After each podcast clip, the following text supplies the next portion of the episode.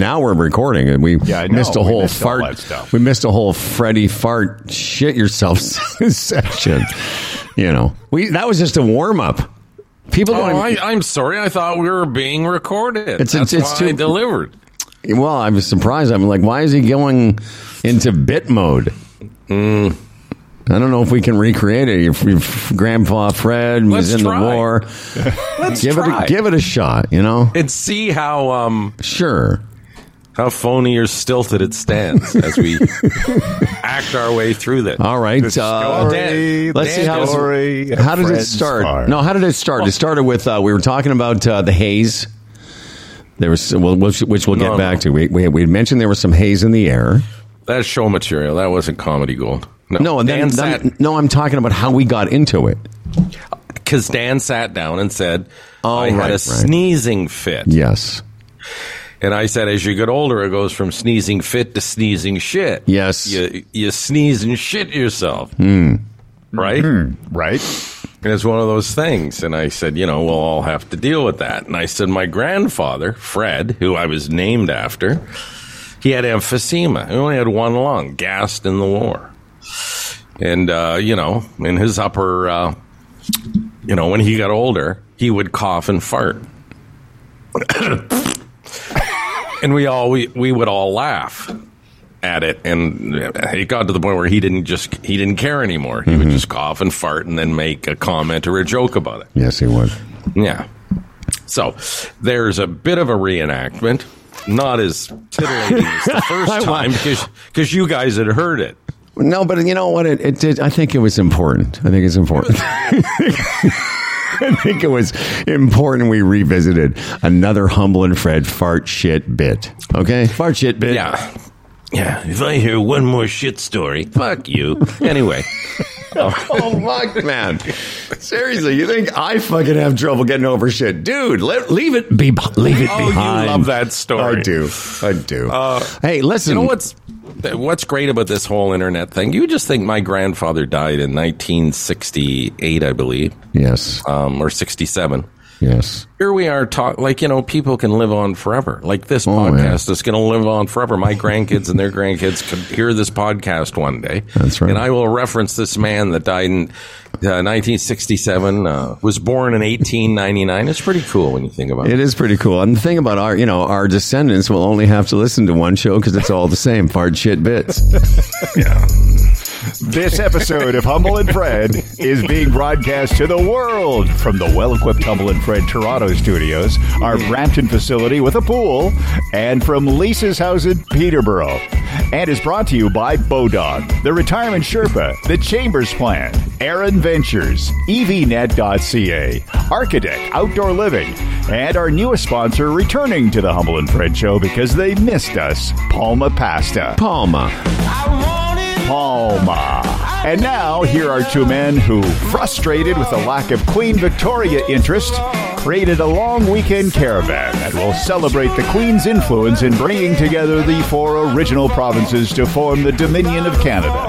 Two routes, from their houses to a golf course and to a beer fridge in a trailer park. Long live Queen Bee, the mother of Confederation. It's Humble and Fred. Wow. That was pretty complicated. Fantastic, Fantastic yes, but complicated. Uh, we're working tomorrow. Uh, that'll be the uh, the end of that run for a while, but uh, long weekend's coming up.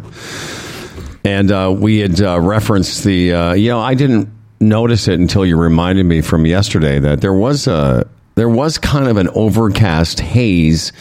It, it wasn't really overcast now that I think of it, but it was kind of like this haze that came over. I was up in the escarpment most of the day. Right. And you're saying that smoke is coming from a distant fire known as Alberta? Yeah, it hops on the jet stream, and uh, we uh, experienced the uh, the effects of it yesterday. And uh, it was just a weird feel when I was out yesterday. Again, you th- you think overcast, then you look at the sky, and then you could see a little blue. It was just weird. Yeah. And it had a weird feel, too. I think it it affects the temperature in a different way than uh, cloud cover does as well. I want to say that. I, I felt that exact thing because it there it was almost like there was because my the temperature in my car was like twenty-two or twenty-three, but there was no warmth to the to the air. It had taken some yeah. of the, uh, and it reminded me a little bit of uh, that summer a few summers ago. I was in Victoria when it was uh, super smoky, and even though the temperature read higher, it just felt. And again, it's by the water, but it just felt cooler. But uh, Dan, uh, Freddy and I were checking out the temperatures in your home province of uh, Alberta, and yeah. uh, they're having quite the uh, spring summer. We're having spring fall here in Ontario. That's true, but don't forget that what, what we're getting, we're experiencing with the smoke here. There, uh, that's th- threefold. They're having air quality statements in Calgary and Edmonton, and yes. down into uh, the south. Yes, but at least it's twenty-nine um, degrees. Oh, okay, let's play Would You Rather. Would you rather have a twenty-nine? Yes. And bushfires creating a, an air quality issue, or uh, what we are today, thirteen, and say clear, if in fact we are. Or I don't know if the smoke will still be an issue for us today. Apparently it moved through. I don't know. Yeah, right now, by the way, in case you're curious or you're watching this on Facebook from out west, it's one degree. Mm-hmm. Oh, here we go. Why don't you want to play Would You Rather? I want to play Smoke from a Distant Fire. Oh, okay. Now, you would have not played this in one of your groovy uh, C F N Y modes, but Dan and I played the shit out of this oh, when we were sure. when we were top forty D Js. Let me hear it. I don't. Let me...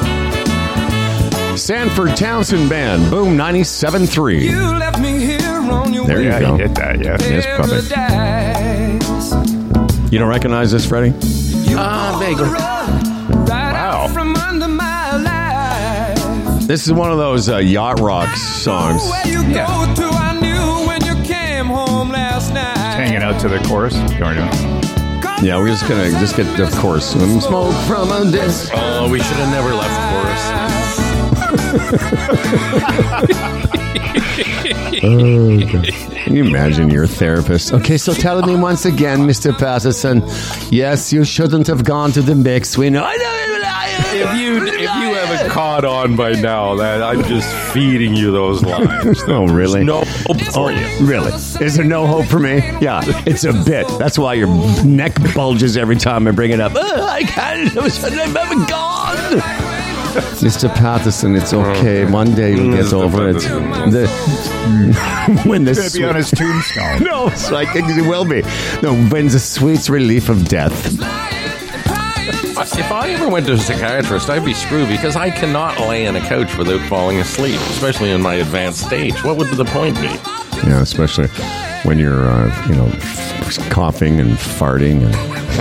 And um, all right, anyway, but uh, yeah, I can't. So you, that I don't know where you would have been. That would have been a song on Chum A M at some point. Oh, I'm sure. I've, I'm sure I've heard it. It doesn't ring a super bell for me, to be honest, but I'm sure it sounds like a nice ditty that it I is would have a heard ditty. Along the way. Yeah. Da- Daniel. Yes. Daniel. Um, yes. Why are we doing that? A couple things yeah. uh, I've been curious about. Uh, where did I put this? I looked under, at seventy-six under, is when Smoke from a Distant Fire was released. So there you go. seventy-seven, seventy-eight. So you, you, you hear about this. Well, we would have played that uh, at C H A B, Saskatchewan Super eight. Super eight, yeah. Let's put it this way. If you guys, if you had not played that and said to me, do you know the song Smoke from a Distant Fire? My response would have been no. Even the title. That's uh, you know what, and and people wonder if we if we act this show out. This is all dialogue. Uh, mm-hmm. You, but you have some vague familiarity with it at all? No. Well, once I hear it, it's yeah, it sounds like the type of thing, you know, ten fifty Chum or whatever. Yeah, forty-seven percent, Dan. That is the share of internet traffic that came from bots in twenty twenty-two, according to a report by Imperva, up five percent, uh, the highest level in eight years. And I read that story. I put this away a couple days ago. And I said, I gotta ask Dan. Maybe wow. maybe Fred has this answer. But here's the thing. I'm going to say it out loud. I don't care if it makes me sound stupid or old or uninformed or whatever. How do I know? How does a person know? Say, the only social media I really interact with is Twitter in terms of interactivity, meaning like I go to TikTok and I watch golf videos and I go to uh, Instagram to see how Charlie's dog is doing. But the only interactivity, Dan, that I have is on Twitter. How do I know? Is, this, is, is that a stupid question, by the way? How do you know what bots are? Please explain.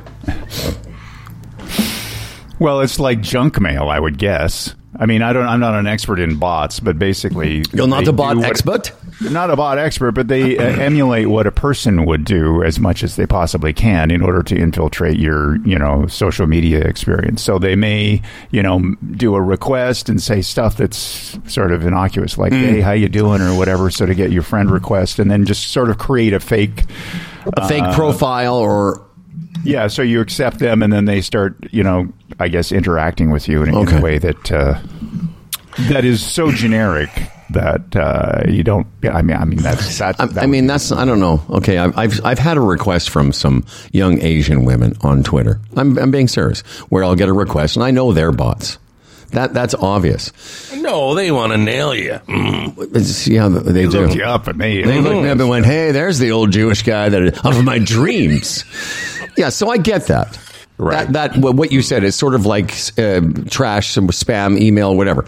But but Fred, how do you like like when I go to an account, it seems legit when they say that forty-seven percent of internet traffic came from bots. I know they're not just talking about social media. They're talking about inbounding spam and, and all kinds of crap like that. Well, that's why the whole thing is putrid now. Two great examples, if you want exa- uh, examples of bots. Donald Trump's uh, Truth Social. Have you ever um, signed up for that and just had a look through it? No. I have. It's very simple.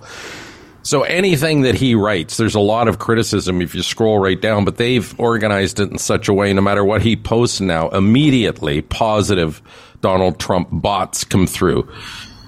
You know, quoting great great things he's apparently said, accomplishments he's done, which you can, you know, you can imagine, you know, that would be well looked after because, as I say, it's open for a lot of criticism, but it's buried by these bots. Another one is Alex Ovechkin of the Washington Capitals.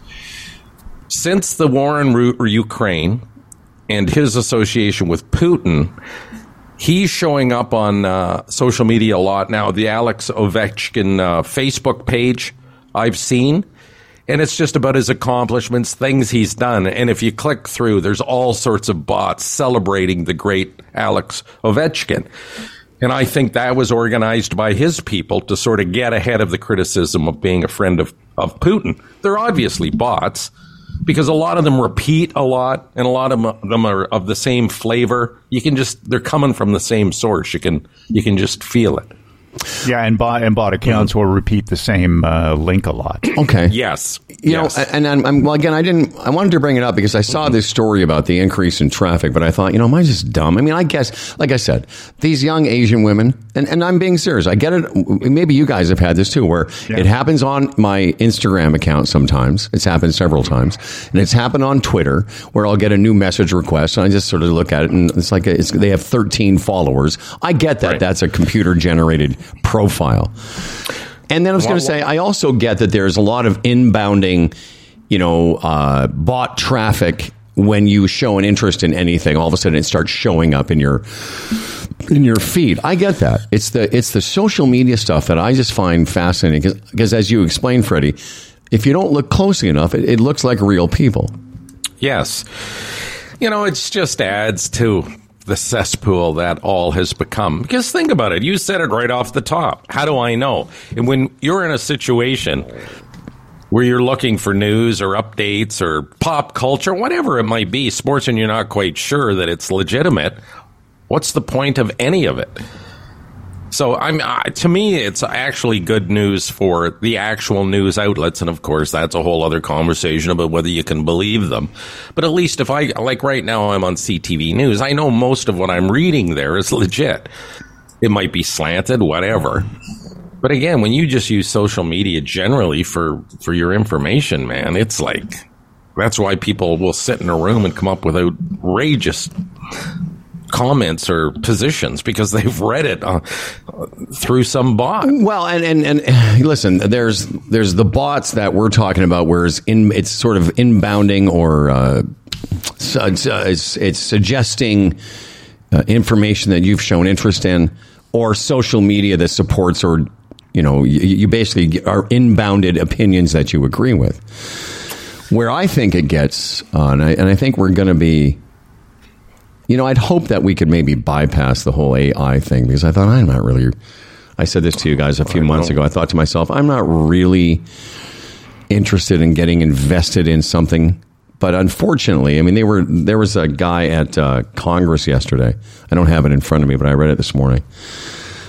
They're really I heard, I heard some clips from him. Yeah, they're really worried. More so than I think, again, I, I think we're going to have to get interested in this topic, because you want to talk about just what we've spoken about so far. You know, you, you, you express an interest in, you know, out, architect outdoor living. We have a conversation about that. All of a sudden, you start getting a lot of inbounding for patio uh, stuff. You know what I mean? As associated information. That's one step.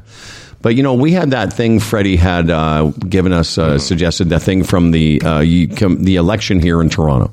Yes. About three, four weeks ago, we played some artificial intelligence, sort of fake, uh, deep fake kind of ads that had politicians saying things they weren't saying.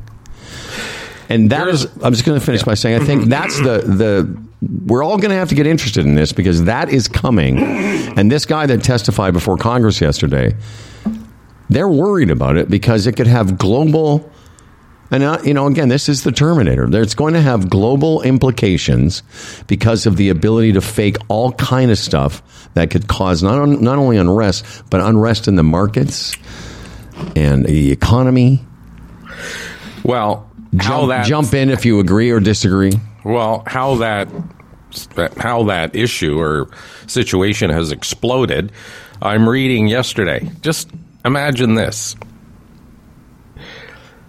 These guys got, I guess this girl they knew, they got her voice, and they A I'd it, phoned her grandmother, and had her saying she was in trouble and she needed money. Yes. It sounded like her her granddaughter. So, and it wasn't like, it, it was clear. She thought it was her granddaughter. And these bastards are playing, it's like, hey, Grandma, I need some money. They're holding me or whatever. And her grandma freaks out and then luckily apparently made a call to verify it. But how often have we heard old people get sucked into stuff like that? But already at that level, it's being used for evil. Oh, yeah. It's scary. It's scary. No, I'd, I'd read that story, and that wasn't that just didn't happen yesterday. That happened a, a little while ago, because I read it. You know, well, the, whenever, like yeah, the last, but, it's a new, but it, it's a new take on an old scam. Exactly. But, uh, yeah. But what you were uh, referring to, that that uh, that uh, I guess whatever that committee that he the guy was testifying from OpenAI. Yes. It was almost pleading with the government, please do something to regulate it. Exactly. Which is what not governments are very good. How do you jump, how, jumping how, on it? How would that how? How? Well, make it make make some regulations around falsifying somebody's identity would be number one. I mean, because there are, think about what you just described. And by the way, this is the Terminator theme. Everyone thought Terminator. Everyone thought that the, if you listen to the beginning, I know if you're not a science fiction guy, but if yeah. you listen to the beginning of the very first Terminator, the James Cameron, uh, the original one, where it talks about basically this, that the artificial intelligence became so intelligent it decided to get rid of human beings because it didn't need us anymore.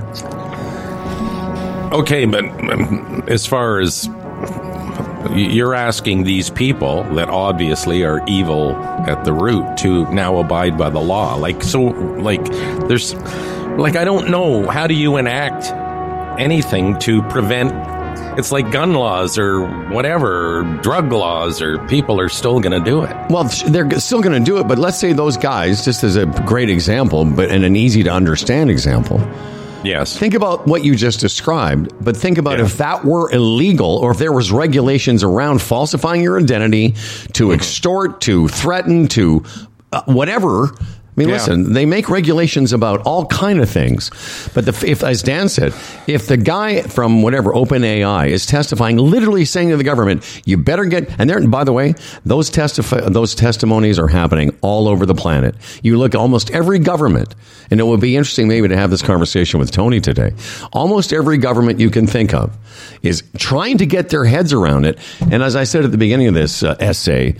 I had really hoped a few months ago, I may have said this to Dan, I, I just don't have to, I'm, I just don't, you know, I don't want to, I don't want to learn new stuff. I'm so fucking tired of learning new things. Well, you don't have to. Well, you, but you kind of have to be aware of this because it is going to be a big issue.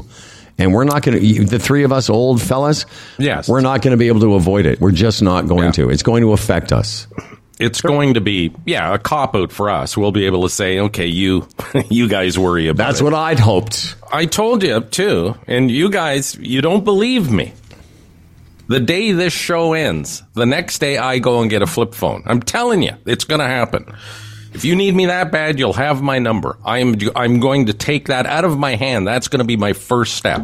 I'm getting a flip phone.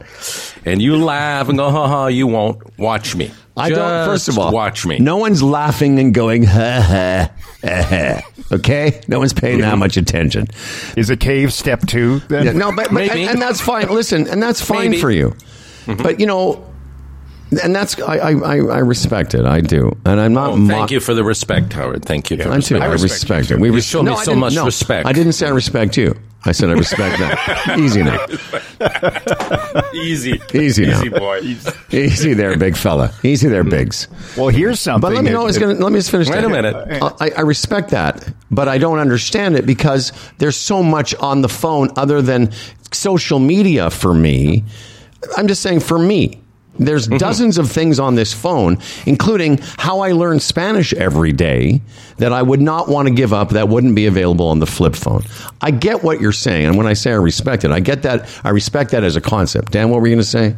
I was just going to say with the A I thing, they're talking about not necessarily this coming election in America, but the one after. That's going to be a huge deal as far as A I goes. As As commercials start coming out, as as as quotes from politicians are manufactured by A I, and you wouldn't be able to tell the difference between the real guy and this fake guy saying something. That's, Don, uh, Donaldo, you know. If rinky-dink Toronto mayoral candidates found a way to yes. somebody, if that happened in this local um, schmocal election, th- and with some dudes here in Toronto, think about what people are going to do in yeah. governments. Just think about it, man. Dan, in the early state, like last summer, Colton is reproducing your voice, or yeah, run a, like at that level, a kid sitting in a trailer with his computer can do that. Like, right. just think of the possibilities. And Howard, let me just clarify when I say that here, I'm still going to have a, a like a laptop computer and stuff, but I'm going to have to go to it for those moments. I just don't want it in my hand anymore. That's all. all you right. know what I mean? I just I don't. Because I even find myself, you're sitting there with your phone and you're just subconsciously scrolling. Like, for what? I, I just, and the thing is, it's it, it connects me more than I want to be. So if, if I have to go to another room and sit down and, you know, open my laptop, that's a different story. Of course I'm going to have that. You have to. I just don't want it in my hand anymore. Once and and, and again, when I, I yeah. say that, with yeah. respect, with respect, man. With, with respect, respect, respect. Don't man. disrespect me. Don't respect me, man. Don't disrespect.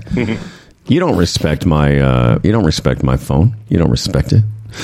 Uh, that's the weird thing about being this connected is that. Yeah. So how do you give it up? I mean, you can give it up, and you know, as Dan said, you know, next thing is a cave. But that's not what he's saying. He's saying he doesn't want to have. I mean, I, although I'd say of the people I know in my circle of uh, whatever, you are the one of the hardest to get a hold of already.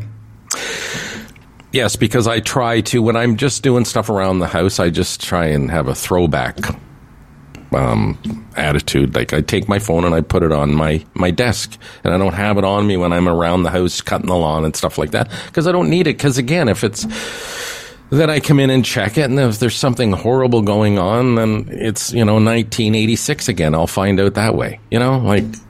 Like I would have, you know, I would have found I'm, out a few minutes later. I'm the same way on the golf course. I, you know, I basically turn my phone on, you know, vibrate or turn off the ringer at the beginning. And I had for like five hours not touched the phone. Mm-hmm. Um, because, and you know, at the odd time I'll look at it, see if one of the kids has left the alarm on, you know, whatever. Is your cassette machine still working for it? Dad Duran. I respect that. I respect it. Can I, can I, I'll tell you something. In nineteen ninety-two, Geets Romo got them for me through C F N Y. I bought the kids a couple of Ghetto Blasters. Can you say Ghetto Blasters anymore? No, I don't know. It. I said Ghetto in Blasters. In the ghetto. And they've been around here for like over thirty years now. And they're in the garage on a shelf, and I can't bring myself to throw them out. Because at the time, it was so big. They, they, they had a C D player and a cassette player and a great sound, and the kids were thrilled. And for years, I would hear those things booming out of their bedrooms, and they don't want them now anymore. So I actually do have a couple of cassette machines in the garage, and I can't bring myself to dump them for sentimental reasons. Here's a funny thing. I, I'm not sure if you guys still have it because we're old radio guys, but Rachel used to make X G F R. Rachel used to make fun, fun of the fact that on my side of the bed, I still had a clock radio with two alarms. I seriously, oh, yeah. it's it's mm-hmm. it's still, and it has a nice. It's got pretty decent little speakers, uh-huh. but I've had it literally since we started working together, and it's, you know, I don't use it for anything because right next to it is my Google speaker, which I can, hey, Google anything. Hey, Google, play some waves, you know, because Daddy needs some waves when he sleeps. I have a twelve, uh, I have a transistor radio, a little box transistor radio I got for my twelfth birthday. I still have it. I still use it for Jay's games. And uh, Danny has said more than once that when I'm gone, he wants that radio. But again, it's a sentimental thing, and uh, you know, it you, still works after all these years. It's crazy, you know? you know. I can just see you there walking around with your flip phone and your transistor radio and your fucking butter churn. Come on, let's do you know it. that. That just makes me warm and fuzzy when I think yeah, of no that, kidding. Actually, listen, yeah. I was a big deal in our house because we had the same little box uh, rectangular transistor radio mm-hmm. in the kitchen, which mm-hmm. we listened to C K C K and C H A B sure. on. It was a big deal when my mm-hmm. dad let me take it to my room. Yeah. And I would fall asleep listening to the radio, and yeah. my father would come and then take it out and put it back in the kitchen. It was a big oh, wow. deal. Yeah. That was that was a yeah. big step in my evolution sure. as a radio listener, was when oh, I could I listen it. to it myself. Yeah. I love those stories. Oh, Dan, Dan, Dan. Anyway, back to the uh, bots and the A I. Like I said, I think it was, uh, I was in Mexico. I called Dan. I was talking about something, and I just remember thinking or saying to you, like, I don't understand yeah, the effort. I don't want to make the effort to. I'm trying to learn a second language right now. I can't learn about bots and chatting and A I and. I remember in the in the, around the time that Colton did that that thing for us, where he you know emulated my voice with the A I. Mm-hmm. His take on A I at that point, from that point on, he said in five years.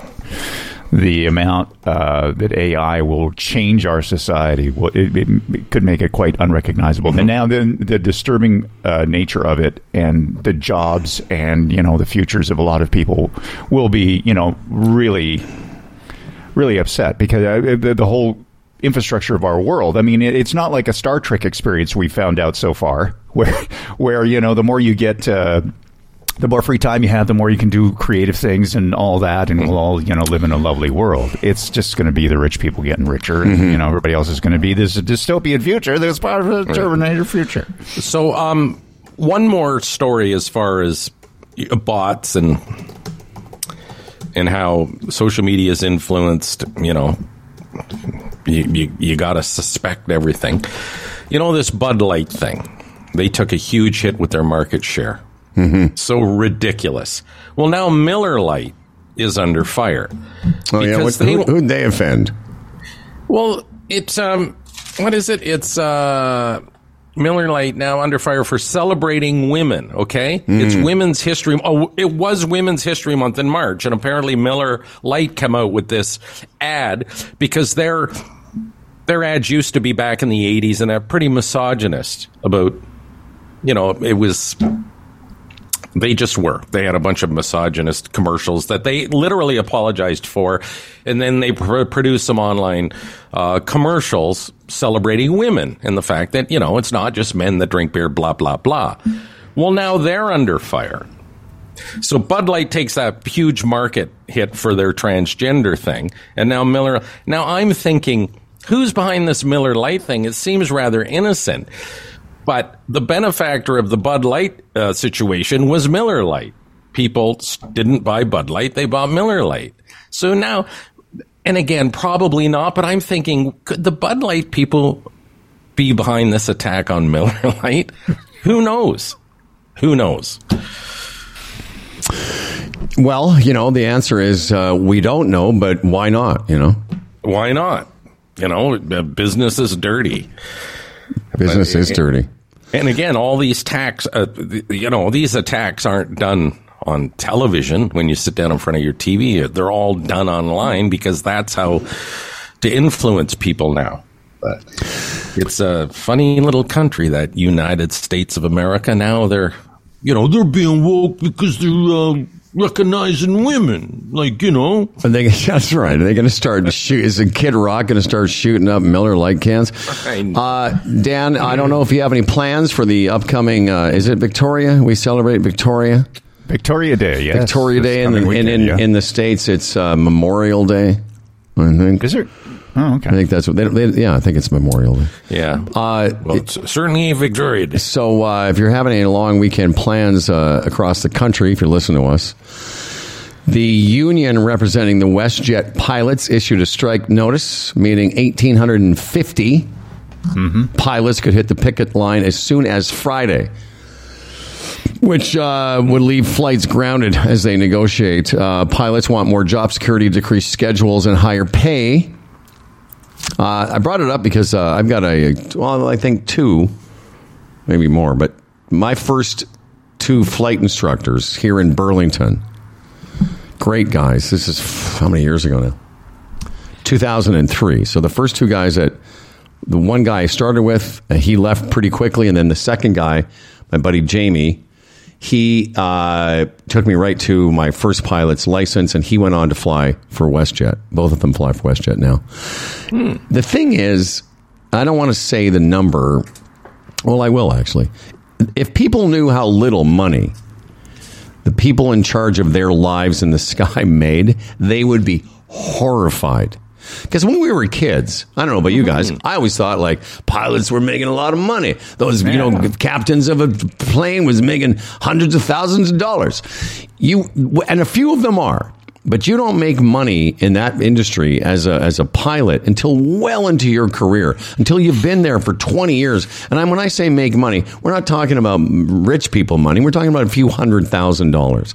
I think the highest uh, paying airline, I think, is either Cathay, Cathay, Cathay Pacific, Cathay, Cathay Pacific, Cathay mm-hmm. Pacific, where they're, some of their senior pilots are making in the threes and four hundreds.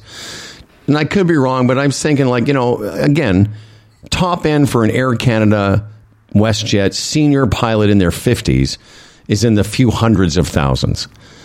But what it is for those guys flying WestJet regionally, entry level, the guys that used to teach me, like, some of them are making thirty-five grand a year. forty-five. What? Yes, dude. You know, for, when you're in the right seat, you're the junior pilot, you're the first officer. That right. means you might have, I'm just going to pick a number, you might have one thousand to fifteen hundred hours in your career so far. A lot of that is instructing. That's how, why pilots, why guys instruct, is to get hours, because you need hours to get mm-hmm. up in the industry. Sure. Those guys might be, have had five to seven years of flying. They've got young families. They're in their late twenties, early thirties, and they're making thirty-five to forty-five to fifty-five thousand dollars a year. And that person's in charge of your not dying for a couple hours. To me, it's always seemed absurd. But the reason it exists is because lots of people want to do that job. And and guys that love flying want to fly those planes. So I could be off by some number, but it ain't much more. What you're saying, it isn't what you think it is. It isn't what you think it is. Mm-hmm. You remember there was an accident, a, trage- a, fatal, a fatal accident in Buffalo. A few years ago, I would have, could have been ten years ago, whatever, a small regional U S airline mm-hmm. flew, and it was, you know, it was a small plane, you know, smallish jet. And uh, it was a the, the it was at the time there was a lot of uh, Mm-hmm. A lot of demand for pilots. It turned out that the, the experience of the two pilots was so low, but they were both making thirty, thirty-five grand a year. You know what's scary about that? I think a T T C bus driver makes more than that entry level. I really believe that. So just think about that. Let me just see if I'm, I'm you know, I'm, I'm my my numbers could be a little bit off.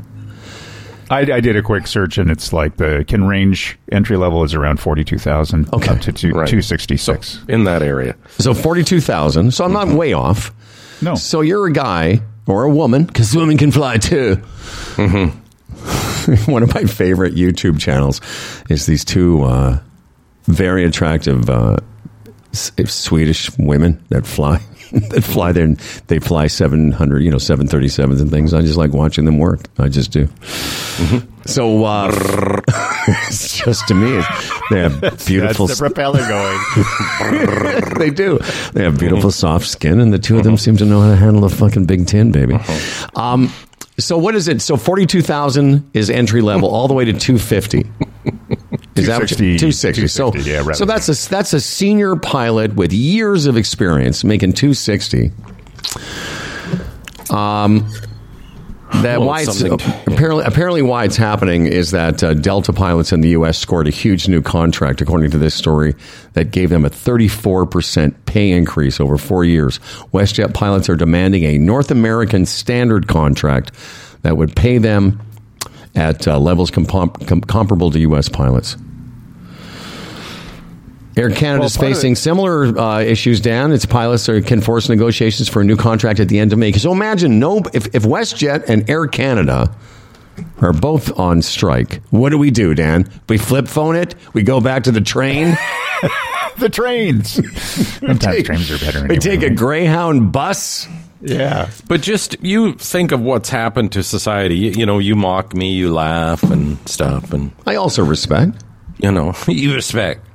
Just, ha- just again, any given time, any given room, look around it. It's weird, man. Restaurants, everybody's head down, looking at that phone. And listen, I'm, I, it's me too, and that's why I want to, I want to stop. It's just. And now kids with it, and it's like, wow, it's really, it's too much. There's a world going on around you, and you're not even seeing it. The way we did as kids. Of course. We had a different, pers- per- we had a different perspective on the world and what was going on around us, because we didn't have that, whatever you want to call it. Um, we didn't have the world at our fingertips. I, I get it. Right. I respect yeah. what you're saying. Uh, I started reading a book. I have a guest on uh, Swing Thoughts, the golf mm-hmm. podcast produced by Humble and Fred um, Company.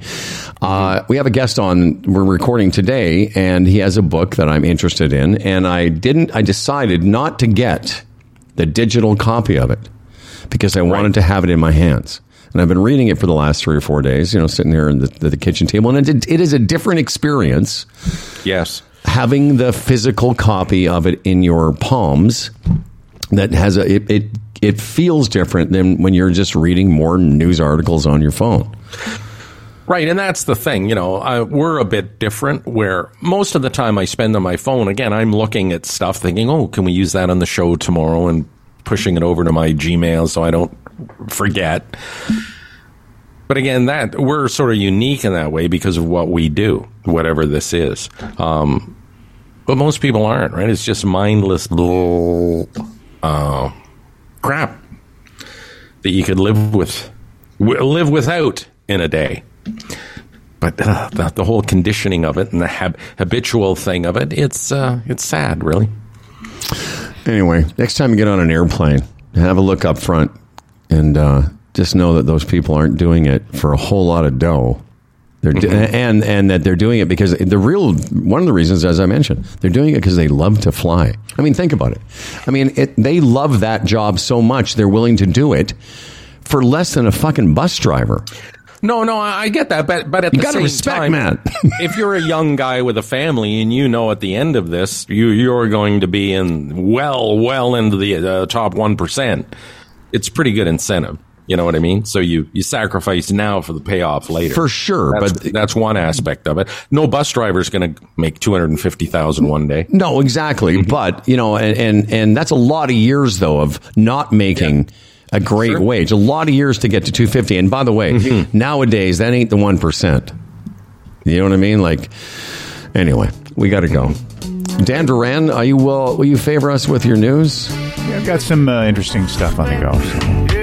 Because you know what, I respect I respect your news, Dan. I respect you and your news. I'm going to listen to yesterday's show and then bring up something from yesterday. That's right. Do it three days in a row. Because, uh, Dan, if you don't respect yourself, then oh. you can't respect yeah. each other. Respect. Yeah. Mm-hmm. Mm-hmm. Mm-hmm. Thank you, Dan. We'll uh, see you in a bit. Tony Clement joining us. Uh, I love this song. Do you know this song? Oh, yeah. Oh, come on. Of course I know this song.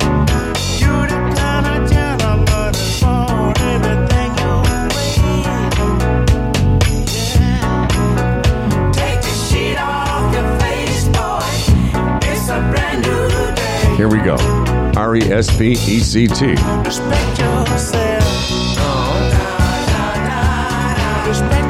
I'll tell you who else we respect, Frederick. Uh, the Chambers of Commerce Group Insurance Plan, Canada's number one group benefits plan for small business. We have the utmost respect for these people and what they do for small business. Uh, they've created a situation where a small business can have a benefits package. Yes, all these small businesses together can go and purchase insurance at an affordable price. Yes, it works. Go to chamber plan dot c a today. Find out what it will cost you. Different levels you can buy in uh, at as well. But uh, the basics that you like to provide for your people, you know, prescriptions and dental, obviously high on the list. They have travel insurance and therapies and other things are offered. Take the time today. Go to chamber plan dot c a. Uh, realize and appreciate how this can be part of your world and how you can do this for your employees. It's the uh, Chambers of Commerce Group Insurance Plan, chamber plan dot c a. I tell you who else we respect. Architect, outdoor living. Designing and building beautiful backyards since nineteen eighty. You know, that's a long time. Your one-stop turnkey backyard renovation partner, locally operated, part of the biggest, the biggest deck builder in North America. North Americano. Uh, they're a design build. You know, and we talked to Craig Keats yesterday, and maybe that seems obvious. What that means is they're a full-service turnkey building partner for their clients. They help create the design right down to an exacting level of detail, and then they make sure it gets built to your exact specifications. Your backyard, your way, done right. And it makes it simpler for the client. They source the material. They make sure it's meeting uh, building code requirements. They prepare the construction plans. They apply for the benefits. Uh, I'm sorry, the permits if they're needed. Benefits. That is a benefit, by the way. And they manage the job site. Working with Archidec ensures that you get what you want and that it's done right. six four seven, seven seven five, nine two two two. That's the number, six four seven, seven seven five, nine two two two. Give them a call. It's just a conversation. Get that started and figure out if this is the summer you're going to make your backyard look amazing. archidec dot com. Okay. Um, how about a little quiz right now? I want to throw this by you because, oh, I'm sorry, Tony. No, no, that's what fine. We can. To- it? It's Tony time. It's Tony oh, time, but goodness. We can wait. Tony can wait. Tony's not in a big hurry. Well, no, he's Tony only- maybe Tony could be part of this. They've just released, you know, a list of the best restaurants in Canada. Hold, hold on a second. Well, let's just introduce Tony Clement then, okay. because you mm-hmm. know, some every time I see Tony, he's got mm-hmm. a different vibe. Today he's got like. Uh, I don't know, cartel vibe going on. Like he's he's got, uh, he's like, hey, man, I, it, what's going on with you, Tony?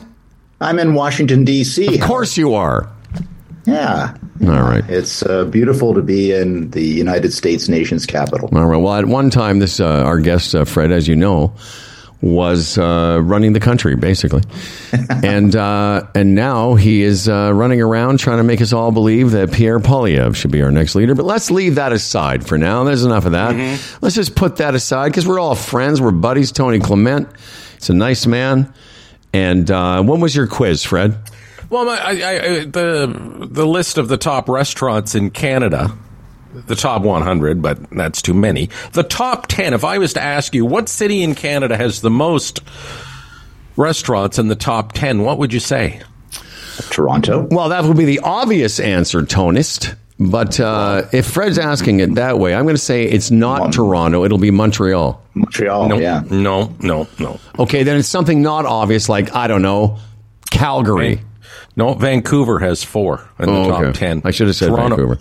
Toronto has two. Montreal has one. Over the one hundred, Montreal has the most. But in the top ten, the bell ringers. Vancouver, believe it or not, has four of the top ten. Toronto has two. Have you ever been to... Um, oh, what's the name of the kind? Uh, Montreal? Alo or Adulis? These are restaurants in Toronto no. that are in the top ten. And there's a restaurant in uh, Cambridge, Ontario, number seven, Cambridge, for crying out loud, called Langdon Hall. I've been there. That oh, La- Langdon yeah, Hall, yeah, there. Sure. Oh, have you? I haven't. Uh, I've Good. been there a few yeah. times, actually. Yeah. Okay. Check this. F- yeah, mm-hmm. I, I, this is the the flex move, Tony, of all time. Mm-hmm. I uh, I went there a couple times because uh, this wasn't the, the time, but my ex-girlfriend Rachel and her family love that place. It's a great, that's this restaurant they love. But one time, uh, in the lady friend days, we were all in the pilot world. There were six of us. We got into a helicopter at Pearson and wow. landed in the parking lot of Langdon Hall, had dinner, took off, came home. And it was interesting because that parking lot that night, Tony, was just filled with rich people cars. You know, there was some, you know, this and that's and the B M Ws and the Bentleys. And we're all walking out to that. And these, well, it was funny because we walked out with some people who thought they were rich until they saw us getting into the uh, helicopter. And we're like, see you, suckers. Uh, see, that's uh, top one percent stuff right Oh, there, it right? was. Well, that's, and, that's and awesome. I was, listen, the helicopter wasn't mine, obviously, but it was definitely a top one percenter move. And was the meal good? Like I often, like I, I think of going to these restaurants, you expect so much that it can't, it can't live up to what you would expect walking in. But here's my answer: the same way that I really, and it's because Fred and I have been lucky enough, and I'm sure you have, mm-hmm. Tony, to have had some very expensive meals. I don't. It, to me, it's the same way with wine. Mm-hmm. I don't think I have enough palate to appreciate the difference between, say, a twenty-ish dollar bottle of wine and a hundred dollar bottle. So the answer to your question was the food. I've been there three or four times. Uh, the food is really, really good. And it's not crazy expensive. It really isn't, Fred. Okay. It's no different than some of the meals we've had together.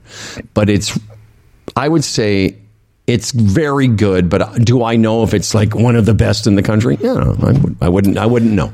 Right. Well, well, Tony, your life as a uh, uh, politician, diplomat, a, a diplomat in the in the high office you have held, I guess you've got some great restaurant experiences. My goodness, I don't know if I really appreciated it as as much. Uh, like like Howard was saying, you know, my palate is fairly pedestrian. I would say I like mm-hmm. a good prime. I like a good prime rib. You know, mm-hmm. that that's my idea of a great meal: prime rib. Baked potato with all the fixins, you mm-hmm. know, horseradish. Uh, so, mm. Yeah, exactly. You know, so uh, but yeah, I sure I had my share, fair share of, of good dining experiences. There was a place I remember in um, Brasilia uh, that was called Carnivores. I don't know if you've heard of this place, but it, it's basically uh, all meat dishes of every variety, like kangaroo and crocodile, and and they keep serving it. They come along with these big spikes with, with meat sure. on them, and they mm-hmm. slice it. And uh, eventually, when you're finally, like, you just can eat no more, you actually raise a white flag to get the table. It, it was awesome. Well, Freddie and I, we we had, you'll love this story, Tony. We had this idea that we were going to pitch uh, A M six forty in Toronto.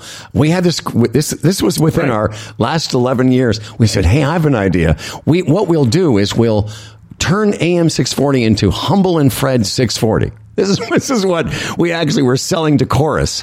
You gotta and think big, man. we, That's awesome. Because this is when Stern had his own channel on Sirius. So we, yeah. we got a hold of the big guy at Chorus, and he thought it was just a, an interesting enough idea, and he took us where, Freddie?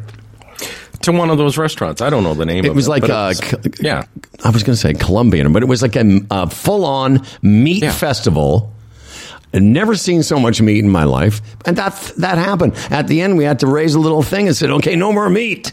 Mm-hmm. That's it. Oh, and by that's, the way. That's, that's kind of my taste anyway. A, in case know. you didn't hear, Tony, they didn't turn the radio station into Hubble and Resident. Oh, no. That's Howard, opportunity but, missed. But while we're on it, that story, and Tony may be interested in this. Remember, he also danced around the Q one oh seven morning show, too. And I was just wondering if it was around that time they were having trouble with uh, Voldemort. The guy. Yeah. Voldemort or whatever, because he sort of went from there to, well, would you guys be available? And then he sort of threw at the Q thing. And that would have been two thousand thirteen, fourteen, something. thirteen, fifteen, fourteen, yeah. yeah. And we came away going, wow, that's interesting. And then we kept in contact, and it sort of lost steam. But I think it was Brazilian. It was a Brazilian meat restaurant. Yes. Uh, so uh, anyway, yeah. let's switch back to politics. One of the things I, I was talking to Freddie about and, and Dan before you came on today, Tony, and we'll want to find out what you're doing in Washington in a minute. But I, I a few months ago, when all this stuff about chat, I A stuff and Chat G P T and Google and, and Microsoft coming up with their own A I stuff, and how I, I, I don't really, I said to these guys, I said, I, at one point I'm like, do I really need to learn new stuff? But now, as the time has gone on, these governments around the planet are, are scrambling to find a way to regulate it, to figure it out, because the people who are, some of the people are, the, the people that invented it are saying, hey, you got to find a way to regulate this. What are you hearing at the higher echelons of government interactivity? I, I think people are concerned. Uh, they they see like it's like anything with new technology or disruptive technology. There are upsides, but there's also fears about downsides. Uh, and and so uh, I think that everybody's trying to grapple with, you know, how uh, clearly there's going to be something happening that will be disruptive. But how do you minimize the costs to jobs and to the creative class and so on? Like there's a lot of things where, uh, uh, you know, Chat G P T and other A I platforms can eliminate some of the drudgery, like uh, no offense to people who write press releases, but it's not mm, the right. most uh, exciting part of creativity. And if you can use A I to generate a press release, uh, maybe why not, right? And similarly in radio, yeah, you know, the two a.m. to six a.m. shift, not exactly the most coveted shift. And maybe if that could be an area where there could be, you know, generative A I that, that helps in that segment, it's not necessarily the end of the world. But, you know, obviously the fear is it's not going to it's not going to stop there. And uh, there could be millions upon millions of jobs that are affected. And we're talking, too, from the evil aspect. I don't know if you heard that story a few weeks ago or saw it with the Toronto mayor's race. They Yeah, I saw those. Some of that A I stuff was released, and it had, like, Mark, Mark Saunders saying stuff that he wouldn't, he just, just would a, not say. Yeah, and, you know, deep fakes has been a problem for a few years now, but uh, the, the, the power of A I to make that really, like, you just don't know whether this is actually happening or not. It's, mm-hmm. it's quite, quite concerning for sure. And I often wonder, like you mentioned, about writing press releases, and you know, I don't know. I he and I are. This is what we do, and it, some people say it's already deep fake. But you know, we're not going to be. I can't imagine anything in our jobs for however much longer we do this. Would it, we would avail ourselves of A I technology? What about in your line of work, whatever that is, consulting and being a political operative? Yeah, I mean, I, I think it's it, it's. It's just at the infancy stages, but already people are kind of toying around with uh, generating stuff and, and seeing, uh, you know, content, if you will. Uh, and there's already been cases. I saw, I saw there was a case, uh, some uni, uh, some university student who basically generated a whole paper, but forgot to put. Apparently, there was a. there was a something uh, generated by Chat G P T at the end of the paper saying uh, this is not uh, because Chat G P T only goes up to two thousand twenty-one. There there may be some some gaps, and he, he that was in the body of the essay that he presented to his professor. So I didn't work too well there, mm-hmm. but uh, no, it, it's it's disruption. But look, uh, technology is disruption, but humans are always looking to to apply technology in new and different ways, and sure. over time, it does enhance, I would say, our quality of lives and and and our ability to live our lives a little bit more comfortably. But there are some downsides always. Yeah, you know, the snowballing effect, it's just how technology advances quicker, faster all the time. You just have to want. You just have to wonder. Again, my grandkids are ten and eight. When they're forty years old. What what's what is what what is it going to be? It's but that conversation we can't even imagine. Well, that's what no. I mean. And and what you just said, almost word for word. And I've had this conversation with you many times. Mm-hmm. Every generation through history has had that conversation. Sure. What, well, mm-hmm. you know, I, w- I was talking about uh, just before you came on, Tony. I was talking about the possibility of a WestJet pilot strike. Think about. A hundred years ago, our grandparents, my dad was born in the nineteen twenties. You know, Fred's grandfather, you said, was born in the... eighteen ninety-nine. I'm sorry. Did you? Did you? Yeah. No, I was just we were, thinking about something. No, but no, go ahead. But yeah. So think about that. Those mm-hmm. people, my parents' parents, would have thought, what, "What's going on? What will happen with this aviation? What will what will it create? What problems will?" As you said, Tony, technology is always advancing, and there's always that feeling that it's getting out of hand. But eventually, people figure it out. Your grandchildren, my grandchildren, mm-hmm. will figure it out because it will be the world that they're born into. Well, I hope so. So, but a lot of those technologies didn't enter the home the way this does. So this is a this is a whole new frontier, and of course, they're going to have to figure it out. Well, yeah. You have no choice; you got to figure it out. So, fun, fun fact: uh, you know, there's a writers' strike uh, in Hollywood and yes. throughout North America. Really, the Writers Guild of America, and one of the topics that the W G A is putting on the table for negotiation is how to limit A I, because they're they're deathly afraid that A I will just just slaughter all of the writers uh, that are uh, creating content for Hollywood, et cetera. Jason Bateman's uh, sister, Justine Bateman, who was, I think, on Family Ties. We all had a crush mm. on her. I just saw an article. She's written that A I will threaten the foundation of how these shows are written because, you know, people have been saying this for years. They're mm-hmm. pretty formulaic. You know, you just need to plug in some parameters, the crazy neighbor, the the the the, the bully at school, et cetera, all the archetypes, and then they can just spit out scripts. You know what, Howard? Uh, um, Danny, my son, showed me something a couple of weeks ago. It's an app where you can go into this app and you can say, I want to go on this trip. I want to make these stops. I want to spend this much money. And within seconds, an itinerary comes out. Sure. Like it's it's.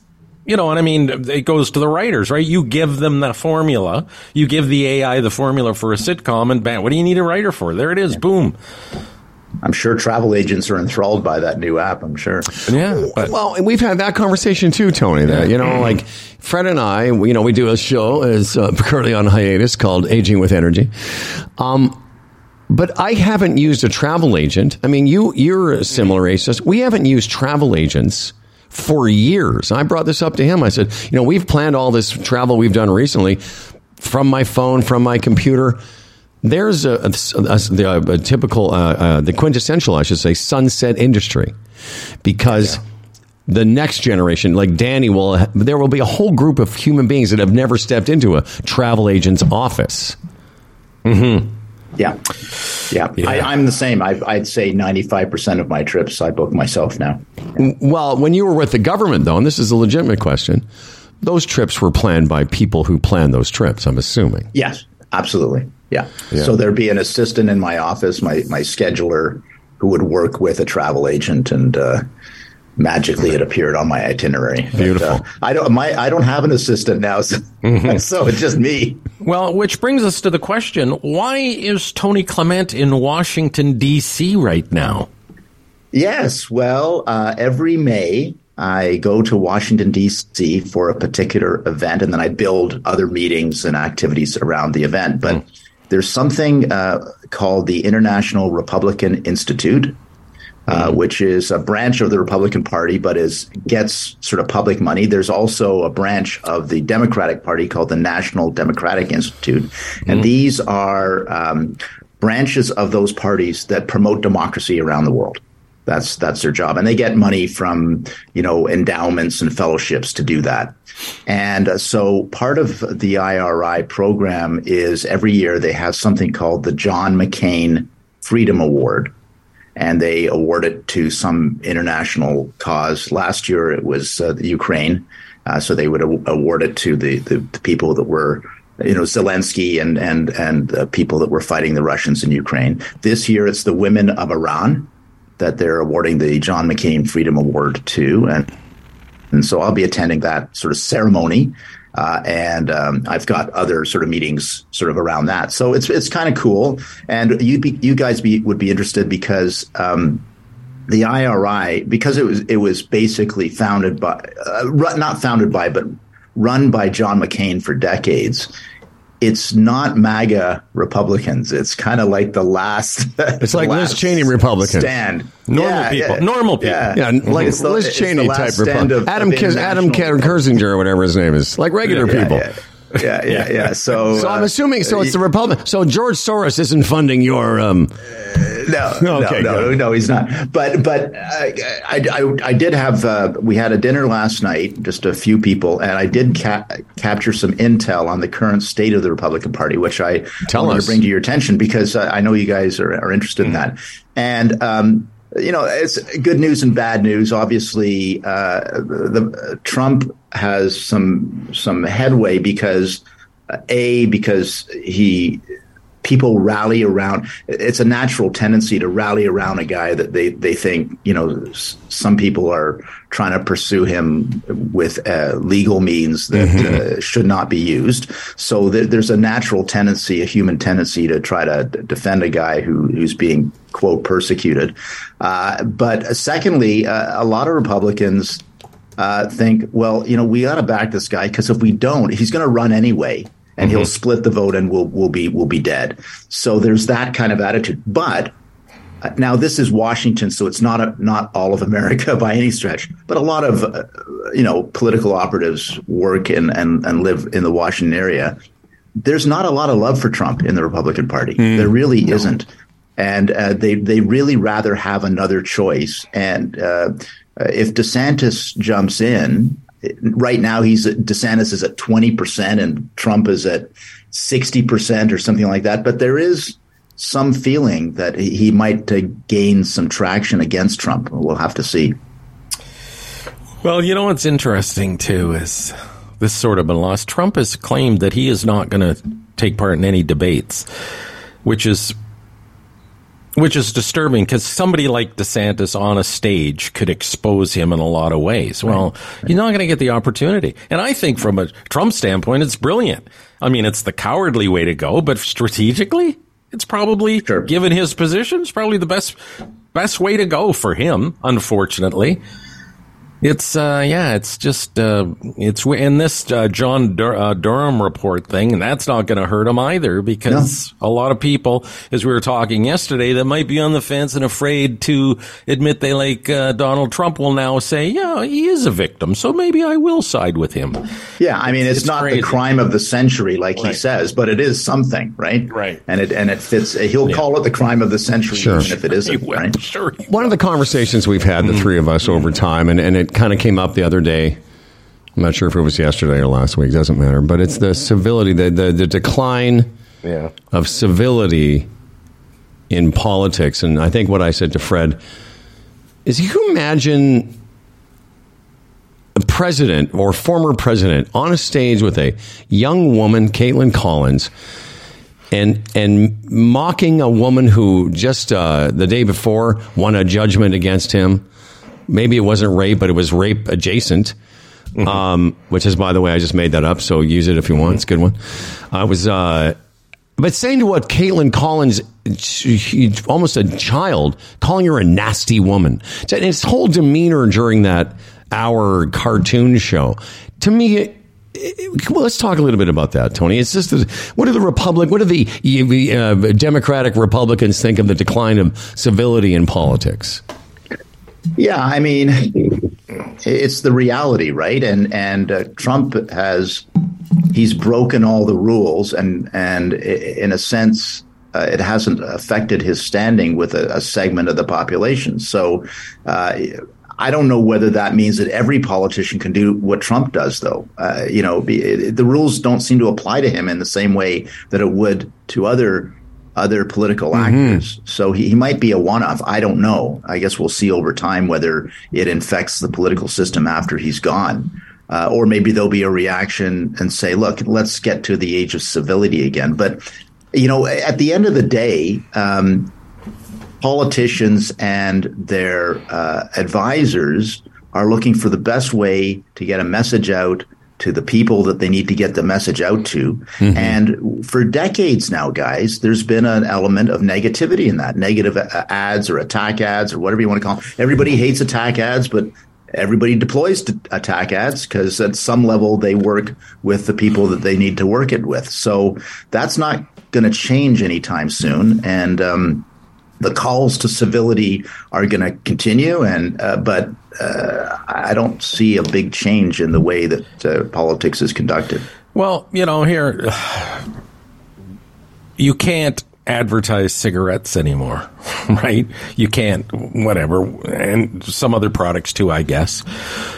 Why couldn't they say from now, from this day forward, any political advertisement cannot mention your opponent? It can only be about you. What's wrong with that?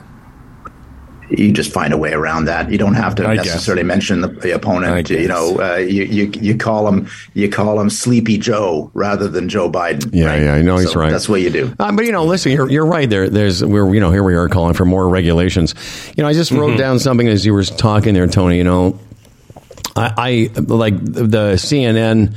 By the way, C N N did not gain by much by having Trump on for that hour. In fact, C N N is the fourth rated cable network now. It's now actually behind some of the kooky other ones we don't get up here, Newsmax. I think they're behind. But anyway, they're not. It didn't give them the big bump they'd hoped.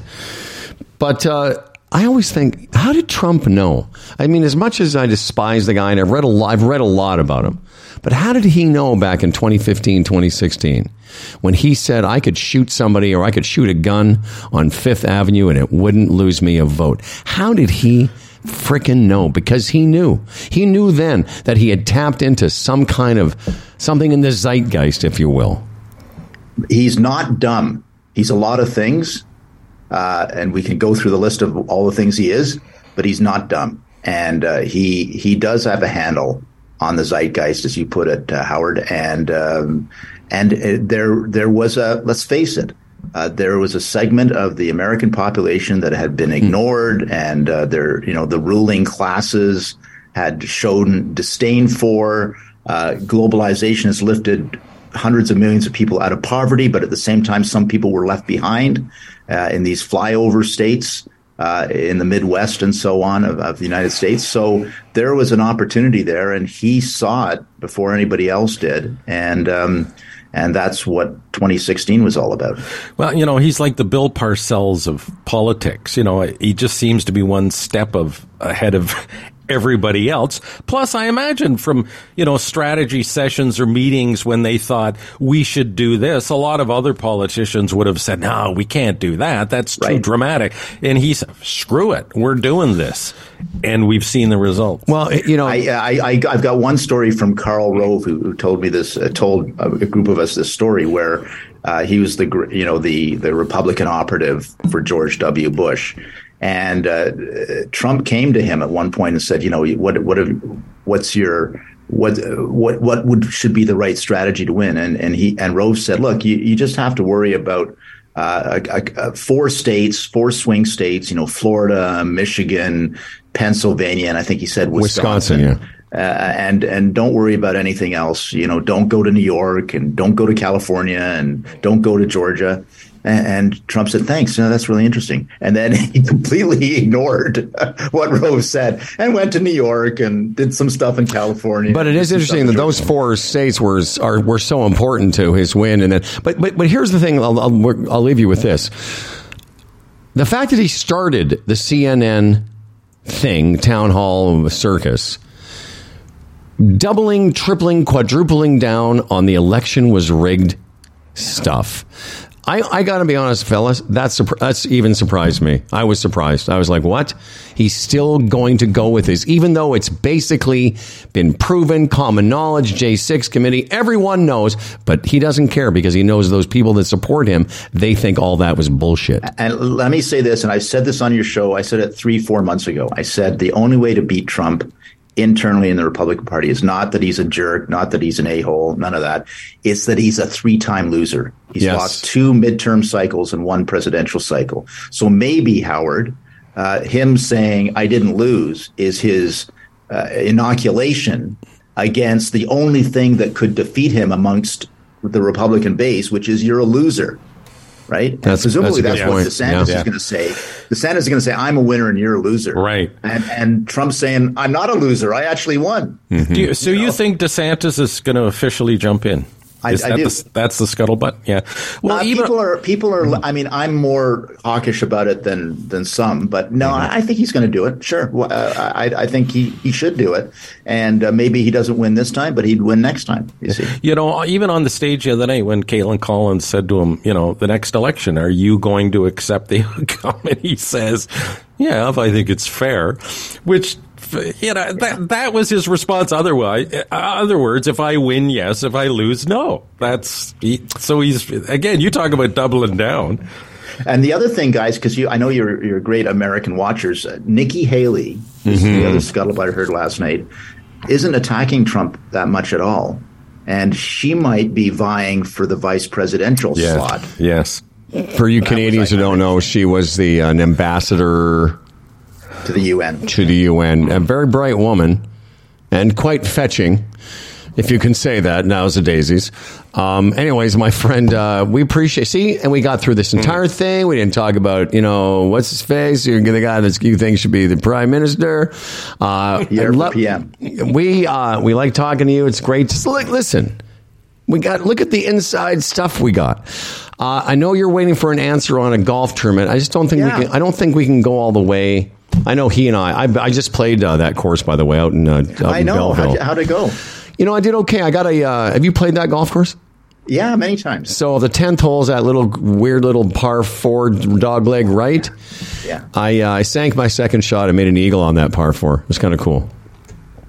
Nice. Which I don't, it hasn't happened to me very much, but I, I missed qualifying by a couple shots. I, uh, But I got to, I think I'm a, an alternate into the tournament. But I, here's the thing. We're going to find some way here in the G T A yes. to have some uh, some you time with Jody. Uh, because, of course, uh, Tony, our friend, uh, is also uh, a podcast host and, and a good one. Jody Jenkins, Tony Clement, host and Another Thing podcast. In the meantime, he's trying to make this country better. That's it's a takeaway. What's the takeaway with Tony? He's trying to make come. He, he, you're not trying to make the country better. At least he's trying. Thanks, my friend. Thanks, Tony. Always Good a to pleasure, see you guys. Yeah, okay, take care, guys. You can you you people on Facebook, you can wank about Tony all you want, but he's out at least giving it a shot, mm-hmm. and we respect it. Take care, my friend.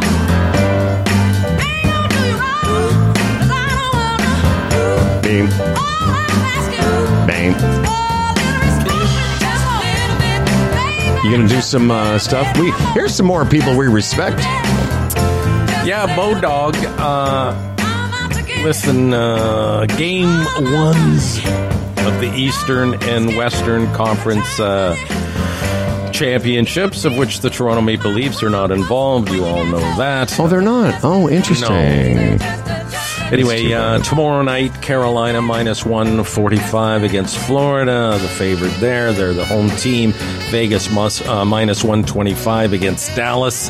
Of course, Vegas has a home ice advantage there.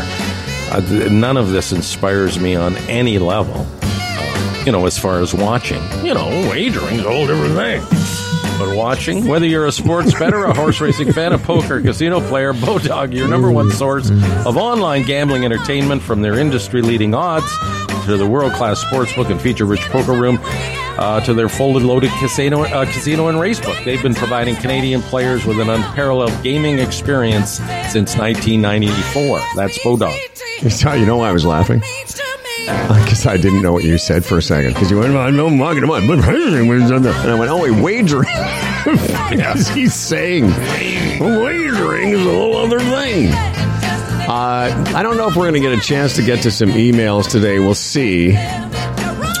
But uh, Thursday's show, no, that's tomorrow. Thursday, Friday's show this week, our email show. It's going to be brought to you by Palma Pasta. Palma Pasta is back. We couldn't be happier. What a thrill.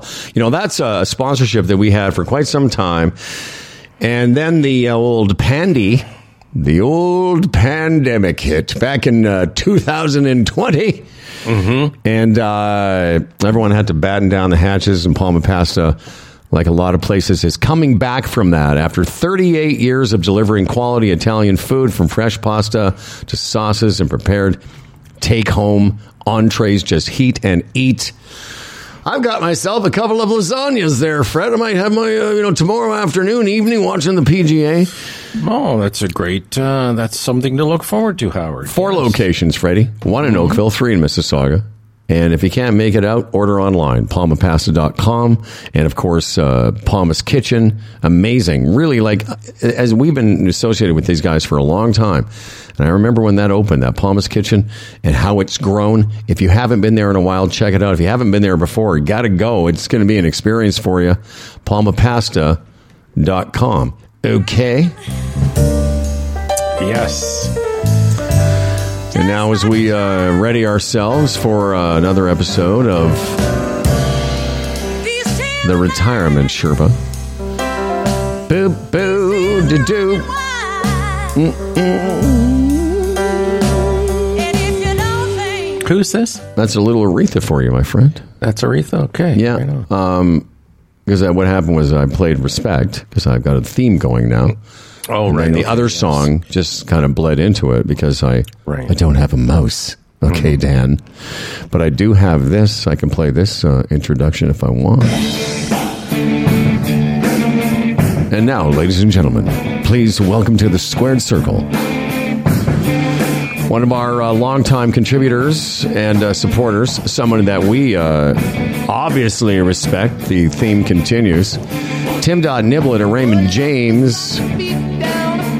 .ca. Here uh, to inform us once again is uh, Timothy Niblett, Esquire. Good morning, Tim. Good morning there, gentlemen. How we doing? Very good. Very good. That's the kind of introduction that you deserve, my friend. Well, thank you. Thank you. As, as you might remember, we were getting a puppy last Saturday, and Talk to uh, us. The five thirty a.m. wake-up calls, she's just been a doll. She's been perfect. Uh, what kind of dog?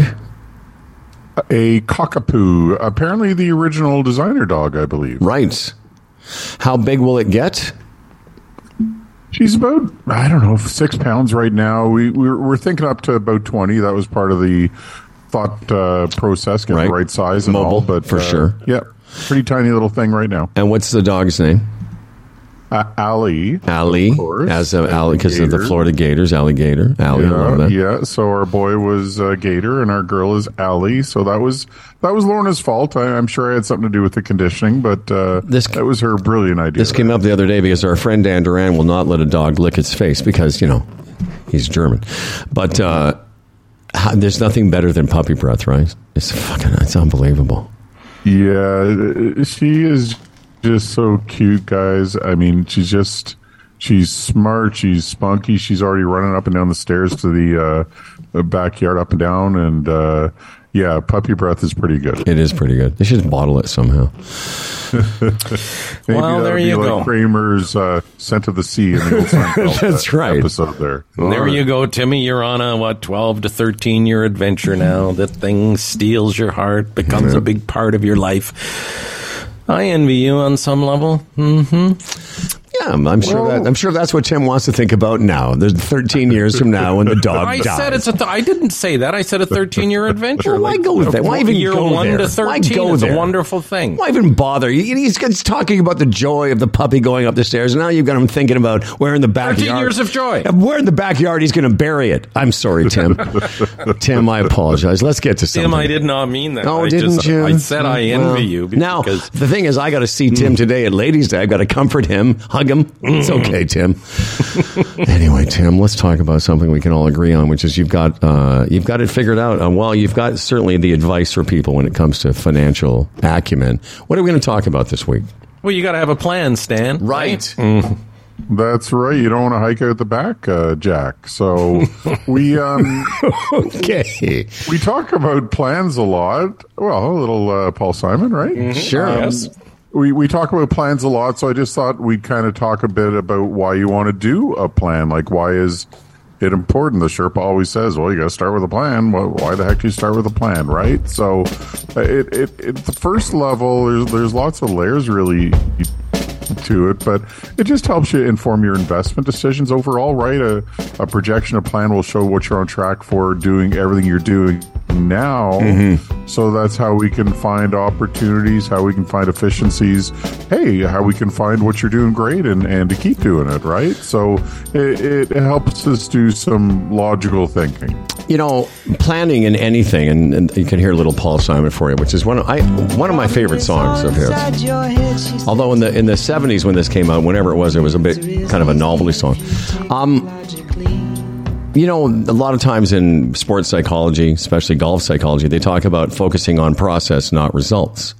And I imagine it's similar in your line of business because people are always freaking out about the results of their portfolio, but they get in, you, you, you can help shepherd them or Sherpa them into being invested in the process and the planning. Right, and, and you know, you, we all know kind of intellectually going in, things don't go linearly, that things have ups and downs. Uh, as we talked before, us human beings process loss a lot higher volume than we do gain in, in all areas of life, and investments are no different. But, you know, if, you, if you've got a good plan, it really helps. Usually it's a couple, not always, but, mm-hmm. uh, you, you know, uh, if you like to talk to yourself, it works too, but it helps you discuss your, your priorities and your goals and how does kind of living in this home fit? How does maybe moving somewhere else fit? Uh, it, it just gives you a good baseline to have some real facts to make decisions around. Mm-hmm. And if you're younger, sometimes making those plans for, you know, ten, fifteen years down the road seems like, really? We got to do this now? Well, yeah, you do. Because that time goes by in a blink of an eye. And, you know, what, what do they say? Well-laid plans uh, lead to prosperity. And that's the situation. I thought it was well-made. Made plans, uh, whatever, create whatever. Idle hands. That yeah, whatever it is. Yeah, yeah. Well, you know what I'm saying? It, it's, the best laid like, plans of mice and men. Anyway, those years whip by quickly, and the plans you make now are going to mean so much in the future. Oh, for sure. I mean, to use a flying uh, metaphor to tie into your discussions about that earlier on, mm-hmm. I mean, if you take out, out of Toronto and you start going west and you go the same length of time, where you're aiming kind of makes a big difference for where your destination is, right? So, mm-hmm. I mean, money is no different. Do you, do you want to end up in San Francisco? Do you want to end up in Vancouver? Do you want to end up in Alaska? If you kind of know that at the beginning, the same length of time almost, and energy will get you to any of those places. Yep. You got to make sure you're aiming at the right one. Oftentimes, we uh, you'll quote Stephen Covey, which I, I, I love his stuff. And, you know, I think you, you brought it up a week ago or so. We were talking about begin with the end in mind in terms of the planning process. If you don't kind of like that, if you know, what is the end game and what is the end goal? But the quote you have this week, I love this. If you don't know where you're going, any uh, road will get you there. So any flight plan in the previous metaphor there, it, it just, we find it really gives people peace of mind too when they've just got a better. Uh, again, life's not linear. Just because we put it into a spreadsheet or, or in a nice presentation doesn't make it reality, but it, it gives people a real nice peace of mind to kind of understand where they're at and uh, and where they're going. Yeah, and you can track it along the way. Am I, am I on the right track when you actually have a track? Yeah, all makes sense. Well, and I was getting back to what I said to you about the sports psychology thing, and that is, you know, if if somebody is is results oriented, you're always at the at sort of the vagaries of up or down. The markets, and they're they're always freaking out about how markets are doing. But if you have an overall plan with the Sherpa, then you can focus on the process as you are getting there. Because, and one of the things you've said over the years I really love, which is, you know, you can't get eight percent or whatever your goal is without having some years be fifteen and some years being five. So, and and we know that uh, those years are going to happen too, right? Exactly. So, yeah, you, you don't expect things to go exactly six point two percent up every year and inflation at two point one or whatever. You, you just kind of know that that's a general uh, parameters you're you're working with, and things will vary up and down. It's just as long as it's going in the right direction for you. You know, in my other role, Tim, as golf spiritual leader, I often tell people in my golf world, you know, like every golfer thinks today's the day that nothing bad is going to happen on the golf course. And for some reason, they seem surprised when they hit the odd bad shot. When, you know, in actual fact, we know today there's going to be some bad shots. And the fact that we still once in a while, where'd that come from? Oh, I don't know. What do you mean? Well, I love when people, where'd that come from? Well, because where we suck is where it came from. Uh, anyways, Timmy, uh, are you, are you playing today, even though it's, it's thirteen degrees for a high? Yes, yeah, yeah. Looking forward to it. Well, thirteen is my favorite number, so uh, I guess I've got to play. But uh, I didn't think I was going to have any bad shots today. It's it's. Well, sorry, sorry, sorry. Well, you know what? That's why I'm your golf Sherpa. Sorry to be the bearer of bad news. Uh, listen, man, I, I do find it funny, myself included, and all of us. We'll hit a horrible shot for the thousandth That's time. Right. We'll hit a little, little weak, feeble cutout to the right, sort of thing, and uh, I go, "How the hell did that happen?" Well, it's like we had the last ten thousand times. That's, That's right. I, I think we should be more surprised when it doesn't happen. Tim. Tim. Niblett at Raymond James dot C A. Congratulations on your new puppy, and uh, I'll look forward to seeing you this afternoon. A pleasure as always, gentlemen. Enjoy and profit. Uh, see you, Tim. Yeah. Thanks, guys. Thank you, sir. I don't know. I'm. I don't know what I'm going to say to him today. Yeah. Sorry that uh, Fred wanted your dog to die. So weird.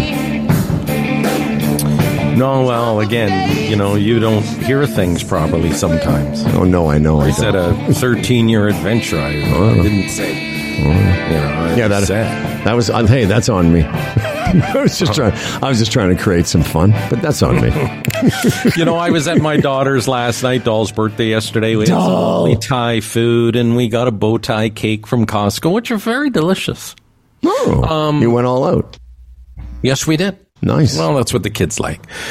Um, but both uh, grand dogs were there, and I was just looking at them. The joy they have brought to the family. Like, it's just amazing. They're two distinctly different dogs, wonderful in their own way. But the joy on the faces of the family as they look at those dogs and pet them and talk to them, it really is something. What dogs do for us. Yeah, for sure. You know, like, he, you know, even quirky old Stan, who is... Yeah, uh, of course. Quirky old Stan and I, like, he's...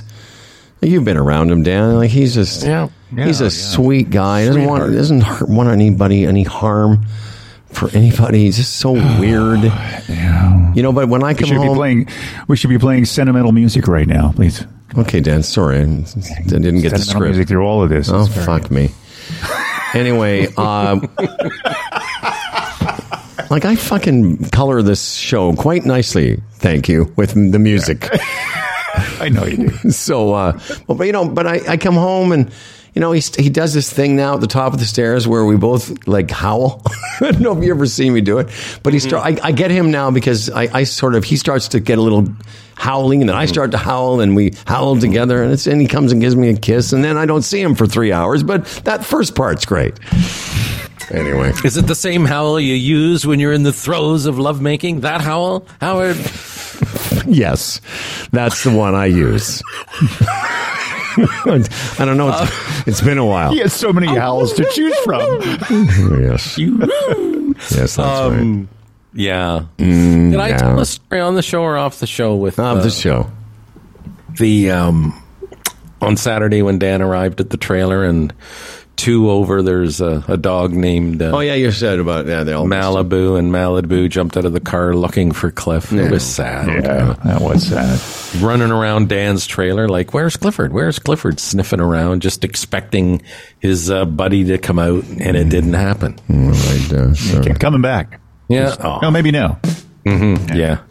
I'm trying to find uh, some sad music here. Fuck. All right. Yeah. Should have sad, sad music on a on a, a button there, shouldn't you? Uh-huh. But again, as I was sort of watching that, and I felt blue, and it bothered me that he wasn't on my deck. I, you know, you got all.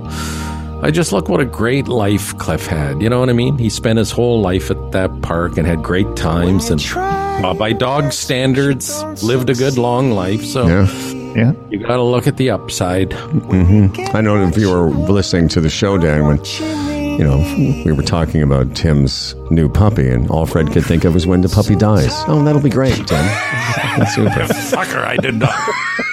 He's like, you know, and I'm just thinking, oh, fuck, this is a friend of our show. This is a client. Yeah. You know, hey, congratulations on your new dog. Yeah. Guess you'll be yeah. getting ready to, for him to die in thirteen yeah. years. Don't forget about the countdown. Holy clock. Are you glass being serious? Half, was, was that glass presented half in, empty? Was that presented in an improper way? Seriously, no. You know, let me quote somebody I worked with for most of my life. I was just fucking having a little, doing a little bit there, my friend. Oh, okay. Just doing a bit. You know what? Because I wouldn't want to upset Tim. Like, no, I know. But, you know, but now, he knows I, the listen, dog's going to die. He didn't. Every Maybe guy. he didn't. Maybe he didn't. This know. will be the dog that doesn't. This is the one dog that lives forever. And there you go. Yeah. Fucking, there's a client. I'll get a call later like, oh, listen, Howard, I'm thinking of moving our advertising to the Jesse and Gene podcast where they don't talk about my dog passing away. Uh, let's uh, get off this subject and get on to this. No. Here's to a fella named Dan Duran, a hell of a guy with a hella big wang, the quintessential anchor man, his voice is nice and low. Huh. Dan Duran, the anchor man comes, as for credentials he has none, can't tell a headline from his bum, but his voice is nice and low. Dan Duran, the anchorman's here, he's prone to falling off his chair, but he's got a big wang, so he don't care, and his voice is nice and low. My voice is nice and low. And now from Lisa's well-appointed living room, uh, with news and views. Hey, if you're wondering what Dan's going to do, um, what did we talk about yesterday? It's about yes, to happen. We're talking again. About the record uh, dog age is uh, thirty-one. thirty-one, that's right. Yeah, Dan yeah. Duran. Okay. Mm, a solution to the fear of eating plastic fruit labels or plastifrubilosis mm. is uh, is a is an eye. There's many times. How many times have you bitten into a shiny apple and realized that you have a piece of plastic hanging off your lip? Huh? Uh, occasionally, you know, like like the label. Sometimes I've the done label, that. The yeah. label. Oh, is that plastic? Yeah, yes, I didn't know that. Plastic. Was, it's no, a okay. plastic price lookup label, or P L U, right? Right. They call it. Yes. Okay. Okay. Now yes. there's a Canadian company in Lakeshore, Ontario, somewhere around Windsor, who are cranking out paper compostable labels. So you can put them in a composter, not a big deal. Probably digest it, not a big deal. It's mm. not like microplastics going into our uh, our. Um, food stream again.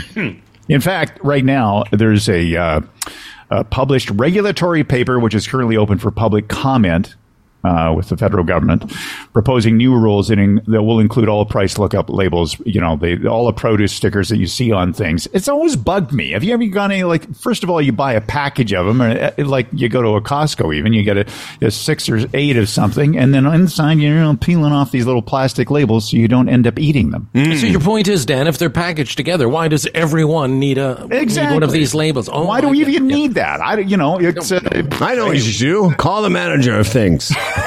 Why does uh-huh. it need its number? Oh, it's a banana. Okay. I don't care if it's a Chiquita banana or another banana. I just want a banana. I love it when you're outraged over nothing. So anyway. I it mean, is true. There's it trucks that pull up to organic compostable, you know, systems that they turn those trucks away because they got these little labels on them. They can't they can't process them because the contaminants would be too much for their uh, their you know organic uh, compost. Well, I can see so, that yeah. you've given this some I've thought. Often, like, when I'm over at Sobeys and I see all the apples, every bloody apple has a little sticker on it. Are they put on manually or by a machine, or does somebody at the grocery store have to but, put what, a sticker but on what are those goddamn stickers, album? What are or, those stickers for, though? They're, they're there to read something, are they not? Yeah, the price. Price lookup. That's what he said. Well, that's they, they're all P L L, P L Us. Yeah. P L Us, yeah. Well, yeah. that's then there's your answer, Dan. Because some they, of them have a little barcode on them, but some of them yeah. also had like four zero three two, which you enter manually. It's for because if you, but if you mm-hmm. take a single apple, they don't do them inside the bag of apples. They do them no. on the single. Oh no, no! But don't. Dan's saying sometimes they do, but I never buy a bag of apples. I yeah, me neither. Individually, so I can choose. Well, because Dan exactly goes to Costco, one. Where everything is four hundred apples, of course. But you know, in the olden days. The cash register, you know, with the, uh, you know, that was electric instead yes. of electronic. Yes, they, it was. You know, the cashier would look at an apple and say, oh, that's an apple. Mm. And then, you know. Um, I have something well, uh, encouraging to report. Yes, please. Um, and uh, Dan, it confirms what you told me, I believe, on the weekend or recently. Uh, Costco mixed unsalted nuts are nineteen ninety-nine. They had risen to like twenty-four dollars, twenty-five dollars, mm, twenty-six dollars. A jar, and they've actually declined in price uh, to nineteen ninety-nine. That's so, great news. Uh, I picked one up yesterday because I think Dan had told me. I said, boy, those things are twenty-six, twenty-seven bucks a jar now. And he said, no, they've come down. So yesterday, the Fred man is back in the, uh, I'm back in the nut game. Yeah. Wow, that's fascinating. Oh, propane refill. No, no. Let's just too. let's just take a second and just acknowledge that that bit of information was fascinating. They used to be twenty-six, and now they've come down to twenty, and you're well, buying them again. Well, there's people out there that might like that information, oh, like unsalted mixed nuts, and uh, well, you know. Here's the thing: we can only hope somebody out there would enjoy you know, that information. Thre- there, there is a threshold with some things. It's like, okay, that's too much. I'm not buying them anymore. And I was like that with my mixed nuts. So, what but is now, the threshold? twenty-five is the threshold for mixed nuts. Somewhere in there. No, no. Holy was, man! Once they get over twenty-two, how much money do you need to leave these fucking kids? Like seriously, have the fucking nuts. God damn it. Hey, uh, by the way, Dan, before we get I'll to your... I'll put some on your chin. Oh, I bet you'd like that. Unsalted. No, but those would be salted. And probably not worth twenty-six bucks.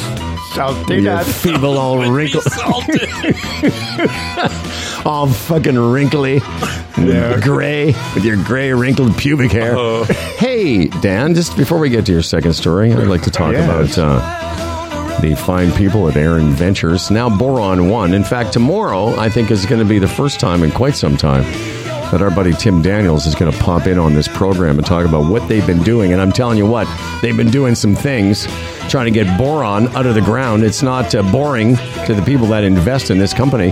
Maybe the Sherpa should be a call about uh, aaron ventures dot com.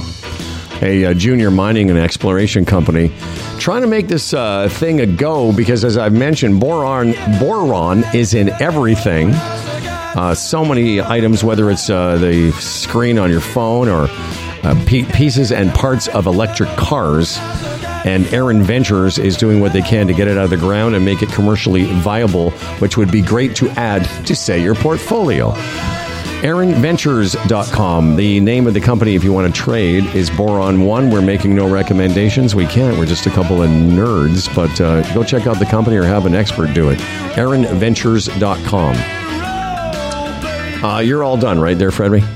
Yes, sir. Okay. Mm-hmm. All right. Dan, uh, please uh, just pause while I... I know. Pausing. If I had okay. a mouse, this would everybody be great. Pause. And yeah. uh, now with his uh, possible second story, mm-hmm. maybe it's about the WestJet pilot strike. That was something we talked we talked about on this show. Yes, if you're nine years old, be careful on YouTube. Researchers at a nonprofit uh, organization that studies social media wanted to understand the connection between YouTube videos and gun violence. So they simulated two nine-year-olds who both like video games. The accounts were identical, except that one uh, clicked on videos recommended by YouTube and the other ignored the uh, the platform's suggestions. You know how it suggests on the right-hand side, and you only watch this if you watch that mm-hmm. kind of thing?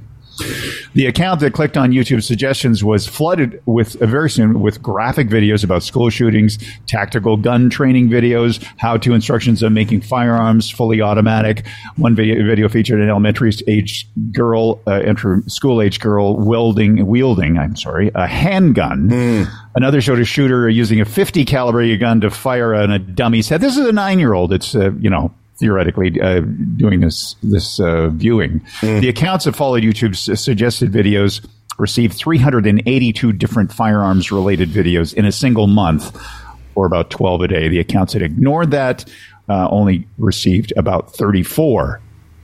Spokesman for YouTube defended the platform's protection for children, noting that it requires uh, users under seventeen to get per- parental pers- uh, permission. But still, I mean, how is this even possible that your uh, kids watching this kind of violent stuff? It, it's astonishing.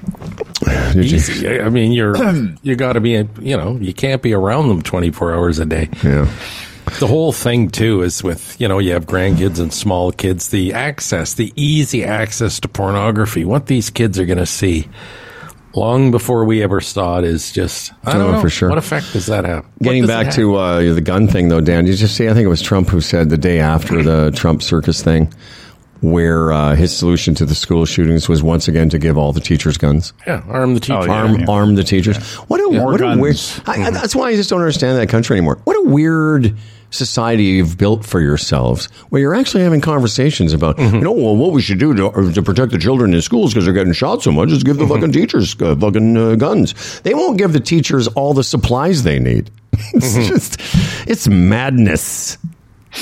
Let's prevent people from falling downstairs by removing the chair, the handrails. Mm-hmm. No, exactly. You know, um, even that, again, getting back to that Kid Rock video of him taking the machine gun out and hitting and, and shooting the Bud Light. I mean, just the message that sends, number one, intolerance and hate. And I know I said this the other day, but I, just, I can't get that out of my mind. And then the example, you know, to any yahoo that thinks that's a good idea. And then to introduce a gun into it, it's like, wow, wow, you asshole. Yes. Don't you, talk about being an influencer. You asshole. Bad. Uh, for sure. Listen, uh, that's a lot of show. We did a lot of show. Dan was here. We had Tim. We had Tony. We had some fun. And, uh, and that's all we got. I had no fun. Oh. I did. No. You may not have had fun, but I had some fun. Especially when you want no fun at all. Especially when you want an entire sponsor's dog to die. Um, okay, so tomorrow it's uh, all emails, uh, and uh, we'll have a visit from our buddy Tim out in Florence, Italy, and of course that uh, email program brought to you by a Palma, a pasta, a Daniel. This episode of Humble and Fred was brought to you by The Retirement Sherpa, The Chambers Plan, Bodog, Aaron Ventures, E V net dot c a, and Architect Outdoor, I'm sorry, Architect Outdoor Living, and our newest sponsor, which is a previous sponsor, returning, Palma Pasta. We read all of our emails, and we've got the Friday email show coming up. Humble and Fred at humble and fred radio dot com. Liking, subscribing helps us out, so does writing a review and pressing the heart button and watching it float up the screen.